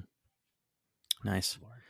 Um, I wanted to round out a little bit the the demon question again because he was asking about um, can they be redeemed? I, I feel like I don't think there's any bi- biblical precedent for that. That I think in in God's uh, rule book, you know, that's a that's a human thing as far as redemption. Um, but the other point I wanted to make is that I, I think I think we're a three part being, and I know it's very controversial whether Christians can have demons. Um, but the way that it's helped me to understand it is, and this goes back to salvation too, right? So let me just lay this out in a couple minutes, real quick. God said when they ate of the fruit in the garden Garden of Eden that they on that day they would surely die. Well, we know they didn't uh, stop being having their personalities. Okay, so their soul didn't die. We know that they didn't drop dead that day, so their body didn't die. Those two things are intact. Now, fast forward to Paul. He says, if you confess with your mouth, body, and believe in your heart, soul, you will be saved. Spirit. So the spirit is what died. We can prove that just right there. So a Christian can have a demon. How? Because the demon resides in the body and the soul.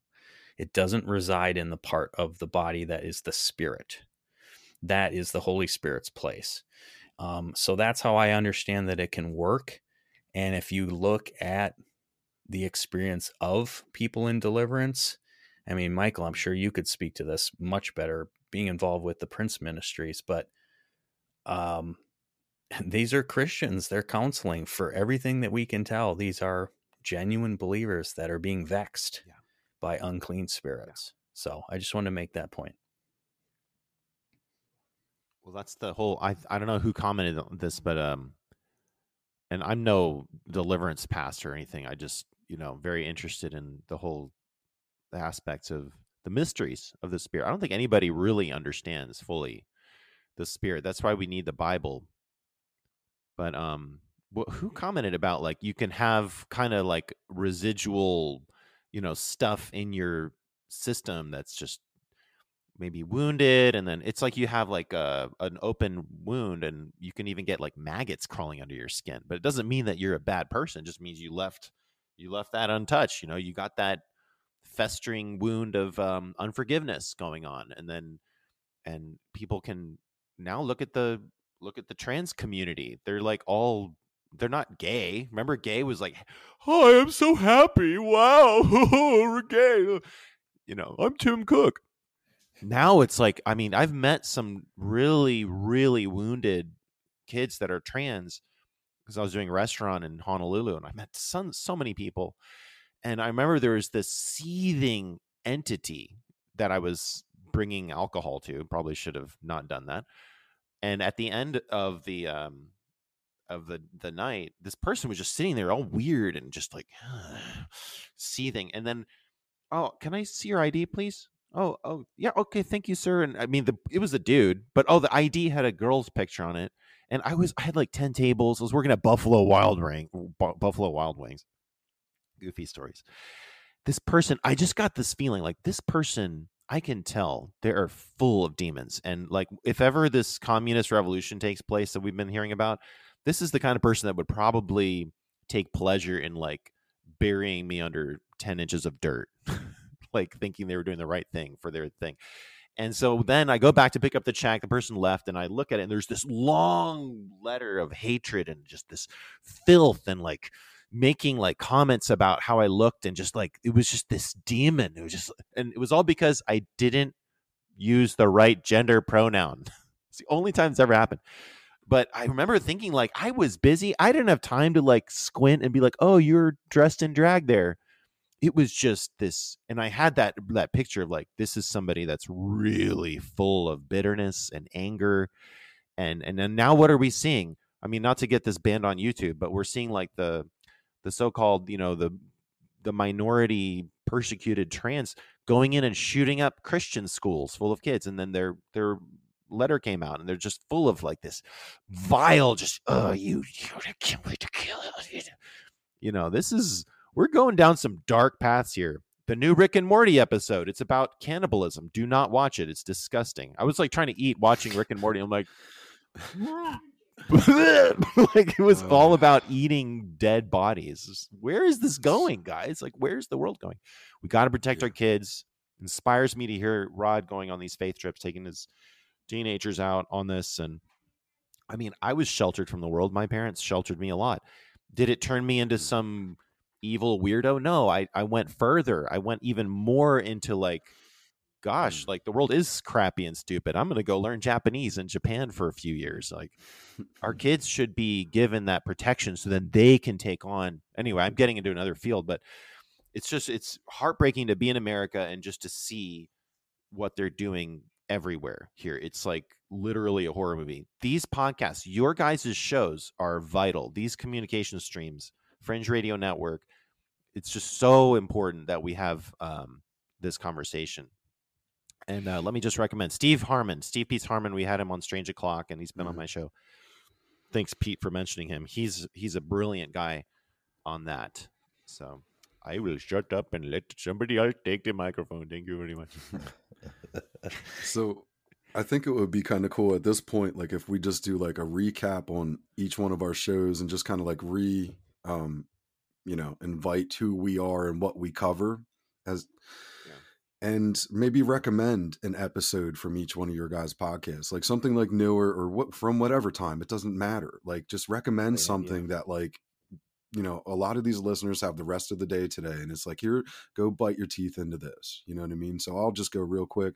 I'm Rod with the Millennial Mustard Seed podcast. I've been uh, on Fringe before with uh, Mr. Michael Basham, and uh, you might have heard my voice through That's So Fringy or the Days of Noah podcast. These guys reached out and interviewed me. And the idea is we're, we're humbly pointing people back to the Messiah, and we're not shying away from the weird topics. So, this little mustard seed was planted a long time ago and the word says he who plants and he who waters it's a good wage it's a good labor but god gets glory for the growth and uh, it's an honor to be able to serve in this way and just encourage people and be encouraged. Like it's totally humbling to be here. Like if, if i listened to the voices in my head years and years and years ago i wouldn't even be alive.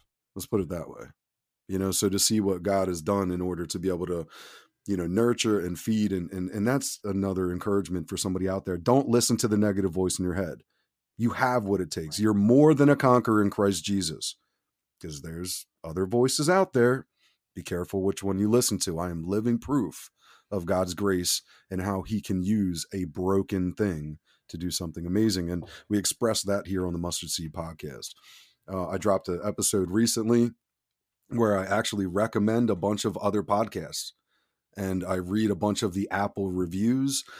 Um, you know, I share like an audio message that was called in by like another doctor. I got like a bunch of doctors that want to talk to me and like get interviewed on the show now, which is like really cool because I'm like, oh, like I didn't like I don't have an education. Like, you know, I don't want to tell people where I actually stopped, but I'm like, oh, I'm unqualified. But but I think that's the signature of the Holy Spirit. You know, the uneducated fishermen, they were saying of them, clearly these men have walked with the Lord because they're uneducated fishermen, and God is using the simple things to confound the wise and say that in all meekness and humility. Like that's with reserved power and humbleness. Like I am nobody special, you guys. I'm not. That's why I'm a driving force to represent other members of the body and other podcasts. Like I don't have it all figured out.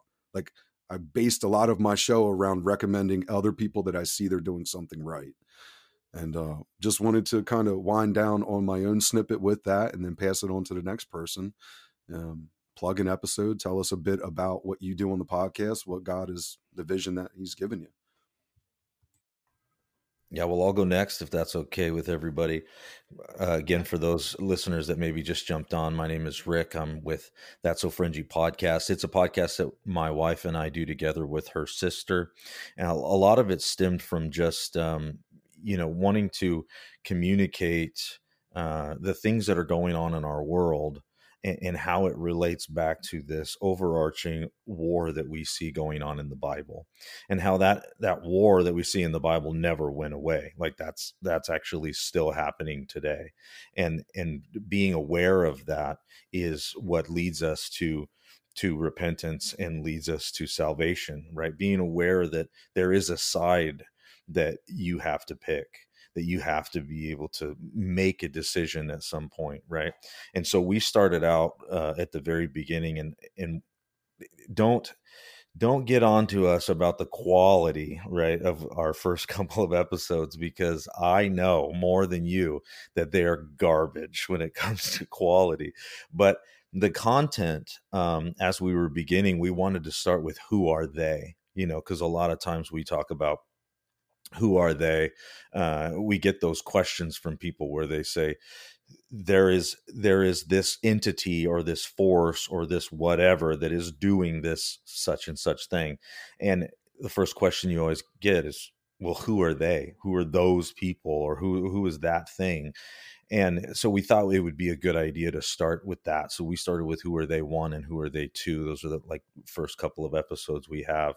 And it was basically just stepping back and saying, okay, how did we get here? How did it begin in the Bible? And then how did we kind of roll downhill to where we are now? Because we can all probably agree that we we have rolled downhill, not uphill. But uh, I think I think we're on that pendulum swing, and I've talked about this before, where there is this downhill pendulum, but at some point that pendulum is going to swing back in our favor, and I believe that it is doing that now, where there is a time of restoration, and that pendulum is swinging to that to that point, and so that would be an episode or two episodes that I would recommend for us. We like to just talk about all kinds of things. We're going through a series right now on false flags and stuff like that. And I like to talk about some things that are political. Um, some people might not uh, like political stuff, but it, it all matters, guys. We have to pull all of it into our scope and say, how do all of these pieces fit? Because we're not going to throw out the Bible that stood the test of time right? There's been book after book after book written on how the the test of time has not been able to kill this book. So if we're not going to throw out the bible then we need to figure out how everything else relates to it because that's the source right? Amen.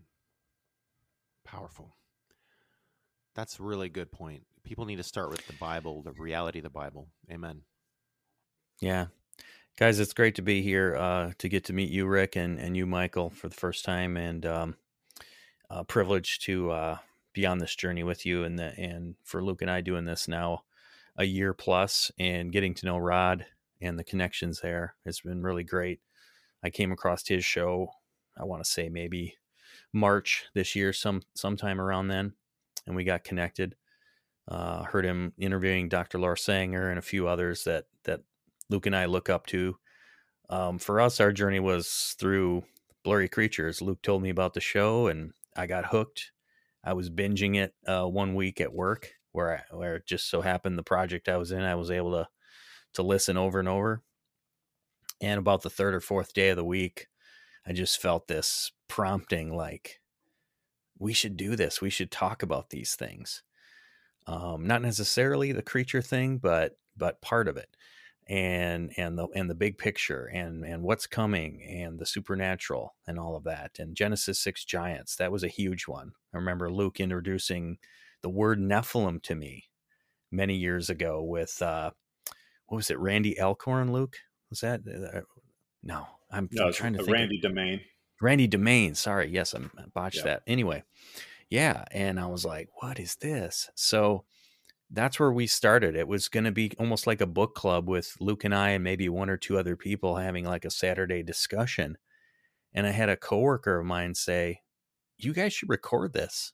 I'm like, "Oh, well, that's a good idea." All right. Started recording it and then the wheels started spinning in my head creatively and I'm like, "Oh, I could put this out on the airwaves." And so I just want to encourage people to like have these discussions and if you feel like you want to have a voice of your own or you want to bring on others like rod said we're we're small fish but you know we want to be faithful in the small things.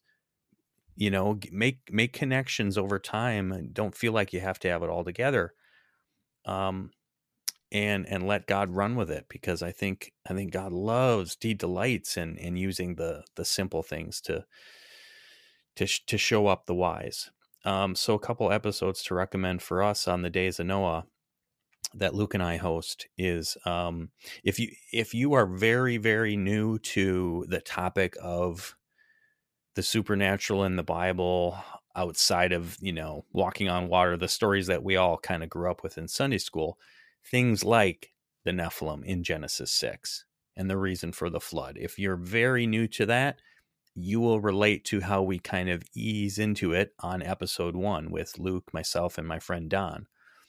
And Don was a part of many of our earlier episodes. Um, if you are a little farther along in that, I would f- jump fast forward to episode 35 with Doug Van Dorn, uh, Origin of the Genesis 6 Heresy. And to me, this is the if if this episode could get 10 times more plays than any of our other ones combined, I would be happy because again, I said it earlier, I think it's so crucial to understand the reason for why God did what he did with the flood, with the holy wars, with Joshua and so on. You don't have a context for it without the Nephilim. You don't have a context for it without the the seed of the of Satan against the seed of the woman in Genesis 3 and Doug Van Dorn lays that out very very clearly. Um, and then beyond that, I would say Gary Wayne, episode 45 and 46, Counterfeit Eden, and The Return of the Golden Age. Um, that one blew my mind. Just how he laid out from the very get go how all of these false systems and religions started and what they've turned into. So Powerful. Yeah, it's good stuff. Well, are, is it my turn or did we all go? I mean, Mr. you and Luke were on. Basham, Oh, it there is your turn now to answer the questions. last my chance to tell you. I know. Uh, as far as my show that I do every day, um, I would just recommend people join us like in the live stream because at this point it's turning into kind of like Alex Jones Infowars. Like it's just like get in here, we got to fight this battle. Who's in here? Just share the stream. You know, it's always something happening. I would say the local, the latest interview I did, Spear Force was um, the team Waynesville. Uh, Stephanie Sutton is really important just so that you can see like how a local town could be your town, and it's probably your town. But I mean, it took supernatural grace to see how they're infiltrating these towns, and there's big money, George Soros money coming in, and you could have a tiny little town in the middle of nowhere. They're coming in, you know. This is the thing. You might say like, "Oh, I have a small podcast or whatever." No, like you're the podcast in your town. Like you're the guy. Um, and we need to continue these shows. Fringe Radio Network has has gotten uh, Spreaker Prime, so I would advise people that are you know if if you can handle us, I mean we're pretty fringy, but um, there's there's an opportunity there to promote your shows more. Uh, it's the smaller networks though, like the, you might see a Steve Bannon crash and burn, or a Trump go to jail, or an Owen Schroyer, or somebody like that. But like if you have two, if you have they say too many podcasts. No, these are each one of you guys is vital. Like keep planting the seeds. Interview Gary Wayne every week. I bet you we should do a race. Like who can interview Gary Wayne the most? You know, I love that guy. But also your voices are important. Do some solos, like your monologues. Like um I'm I'm most familiar with Rod's, but I mean his the millennials are listening. They want to hear this man. You have the cool factor. You make us all look cool, and then also you can connect with that generation. Your your daughters in that age length, wavelength, age group, whatever. We can look at it always like we're we're training others to train others to train others. And um, as far as interviews go, though, like I'll be doing as many interviews as I can. Um, Strange O'clock podcast is really the flagship project that I get to be with with uh, Geraldine Kozak is we have a show with Derek Gilbert that I really liked. It was really cool to talk to the legend finally, like after years. And um and then uh, finally, don't if you listen to my stuff, like sometimes I'll interview people and I don't agree with them, but I'm trying to witness to them. So don't be afraid to interview somebody that's trans or whatever and a witch. If God leads you, be careful. Don't just do it all the time. Some people have gotten some people have turned to the dark side of the force, you know, listening too much yeah. to that stuff. But we're focusing on the super soldier program people, James Rink, yeah, people that like the James Casbolt stuff, the really crazy, weird off planet occult stuff. I got intercessors behind me. I got, you know, Derek Prince Ministries praying for me. But we went in and we prayed with James Rink to receive Jesus. And this guy is like a hub of all these new agers, Super Soldier Talk YouTube channel. He received Jesus. I don't know if he realizes it, but you know, it was kind of one of those like, pray with me. you know, I don't know what you guys think of the salvation prayer, but I think it works. Um, better, it better work. You know, how do you get saved otherwise? Uh, refe- re- re- confess, you know, repent, but confess Jesus Christ is Lord, and you will be saved. Anyway, um, we're a war operation, and this is a military, and we need soldiers all the time. So this is a roundtable of knights, and I applaud Rod for putting this together. And uh, we're live again on Fringe Radio Network. Thank you for allowing us to do that. And then um, maybe tell us where the video is going to be too. Yeah, so this will be uploaded onto my podcast on the Millennial Mustard Seed. I'm going to send the audio and video files to each one of you guys if you feel led to upload it to your YouTubes, if you got a Rumble account. Um, I'm going to put it on YouTube. I'll put it on Rumble. It'll be on the mustard seed. So, uh, and anybody else who is here on this majestic mashup who wants to share this as well, beyond just the live, beyond the mustard seed, let's send the ripple wave out there. Let's get this message out there. We are a team. We are like minded. There's one spirit, one truth, and one baptism, and clearly a diversity of gifts and a lot of awesome questions yet and it looks like Rick has one right now. So, Rick, what do you got? yeah, it's not a question. I just wanted to let everybody know that we we don't want to come into this and act like we have all the answers, and that we're that your local pastor or, or your local church isn't sufficient, or that or that none of, none of it that's going on there is worth it. We're not saying that. What we're saying is is we need to transform it. You need to be an agent of change in your own community.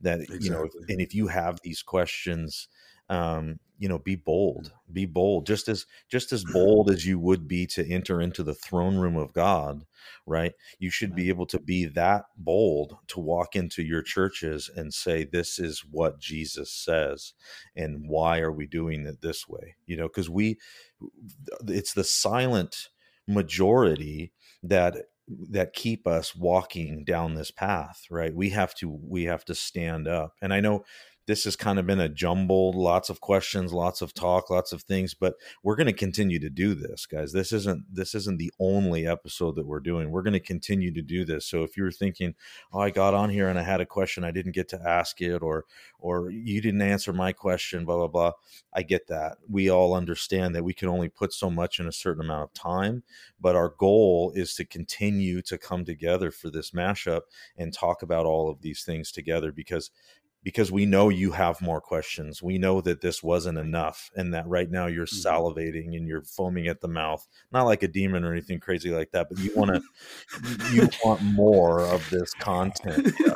You're not pulling Michael over there making weird sounds into the microphone, but that's but this this agenda that that we have is it's not our agenda it's it's god's agenda this is what jesus told us to do was to push his gospel message the good news throughout the whole world.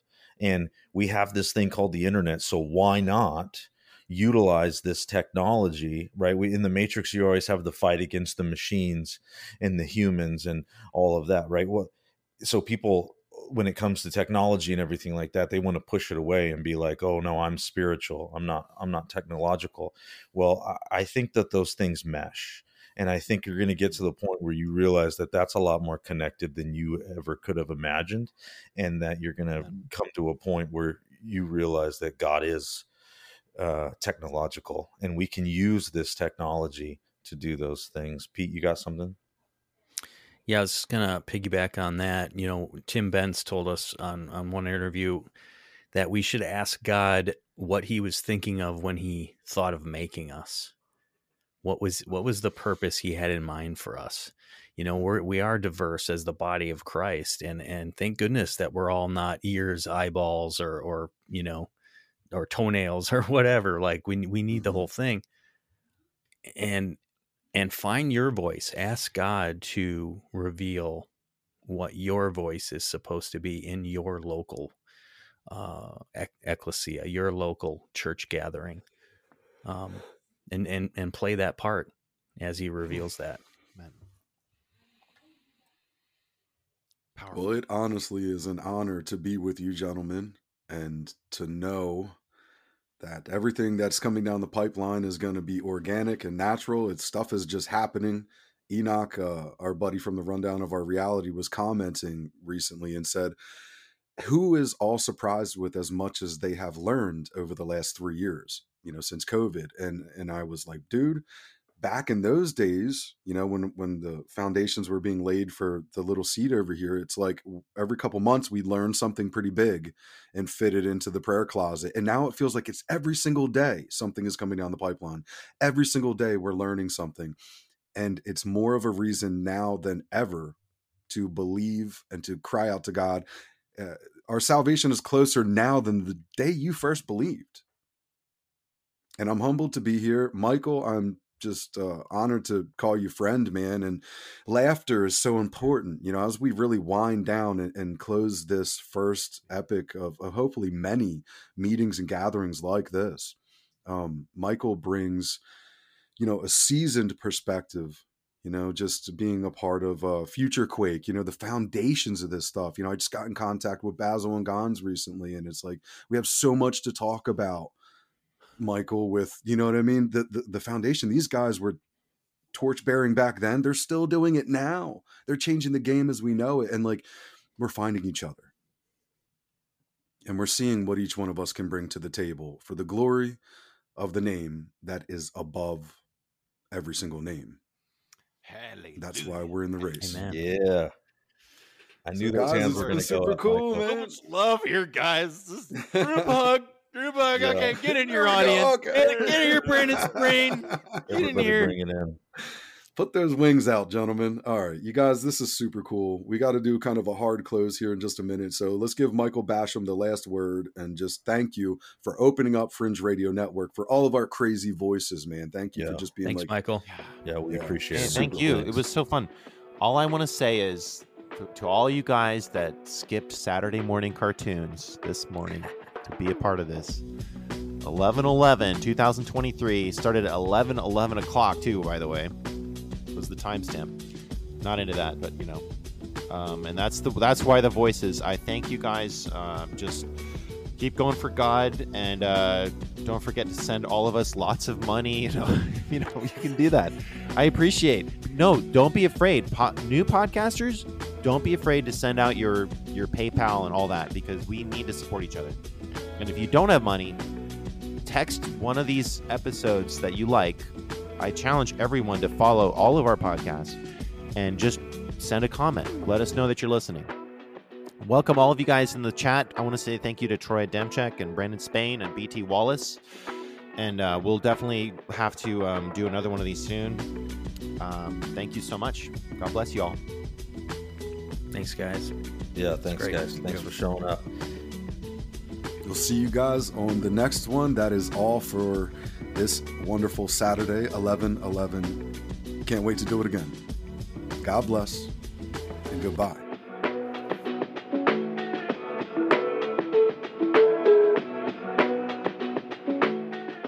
Bless you guys.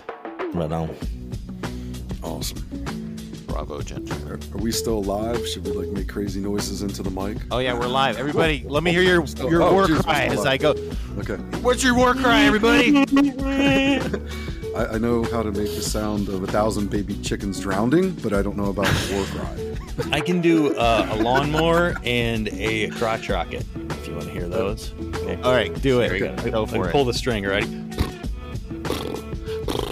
Oh, that's pretty good. There you go. Oh my gosh.